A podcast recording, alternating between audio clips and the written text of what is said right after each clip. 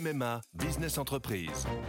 Je suis à Angers avec Hélène, une agente immobilière qui a pris une décision. Oui, cette année pour mon entreprise, c'est décidé, c'est MMA. Ah oui, on peut savoir pourquoi? Parce que comme moi, mon agent MMA d'Angers est sur le terrain et il est venu expertiser les besoins de mon entreprise pour adapter au plus juste mon contrat d'assurance. C'est décidé, c'est MMA. L'éditorial du Figaro du mercredi 14 septembre. Débat sur l'essentiel par Laurence de Charette.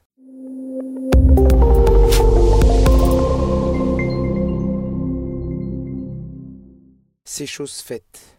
La fin de vie vient de faire son entrée dans le grand supermarché des droits disponibles. Hier, Emmanuel Macron a officiellement lancé l'opération Toute affaire cessante, il faut avancer, a dit le président. L'avancée, soutenue par le revirement que vient d'opérer le Conseil consultatif national d'éthique, prendra la forme d'un nouveau texte sur l'euthanasie et le suicide assisté. Mais pourquoi tant de précipitation Peut-être parce qu'il faut bien inscrire une réforme sociétale, c'est plus facile, au bilan du deuxième quinquennat. Le grand débat annoncé apparaît déjà à certains comme biaisé, avant même son lancement. Emmanuel Macron a fait part de sa préférence. Elle va au modèle belge, un des tout premiers pays à avoir légalisé l'euthanasie. Ce débat sera, quoi qu'il en soit, tourmenté.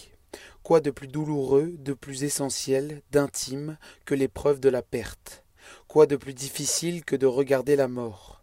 Les membres du comité consultatif national d'éthique ont eux-mêmes montré des divergences, ne se retrouvant tout à fait que sur un point la reconnaissance du travail admirable et trop méconnu des médecins et des accompagnants en soins palliatifs et l'urgence de leur donner enfin des moyens.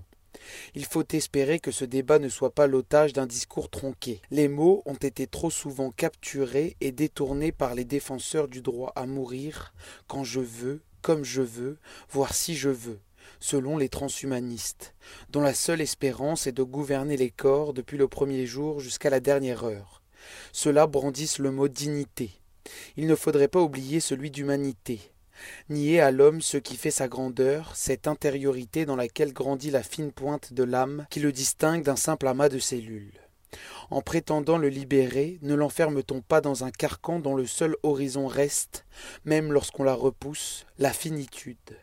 Au risque de faire de lui l'esclave de la performance et de le priver de la plus grande des manifestations d'humanité, cette remise de soi à l'amour de l'autre qu'offre au monde l'homme qui vient de naître et celui qui s'en va.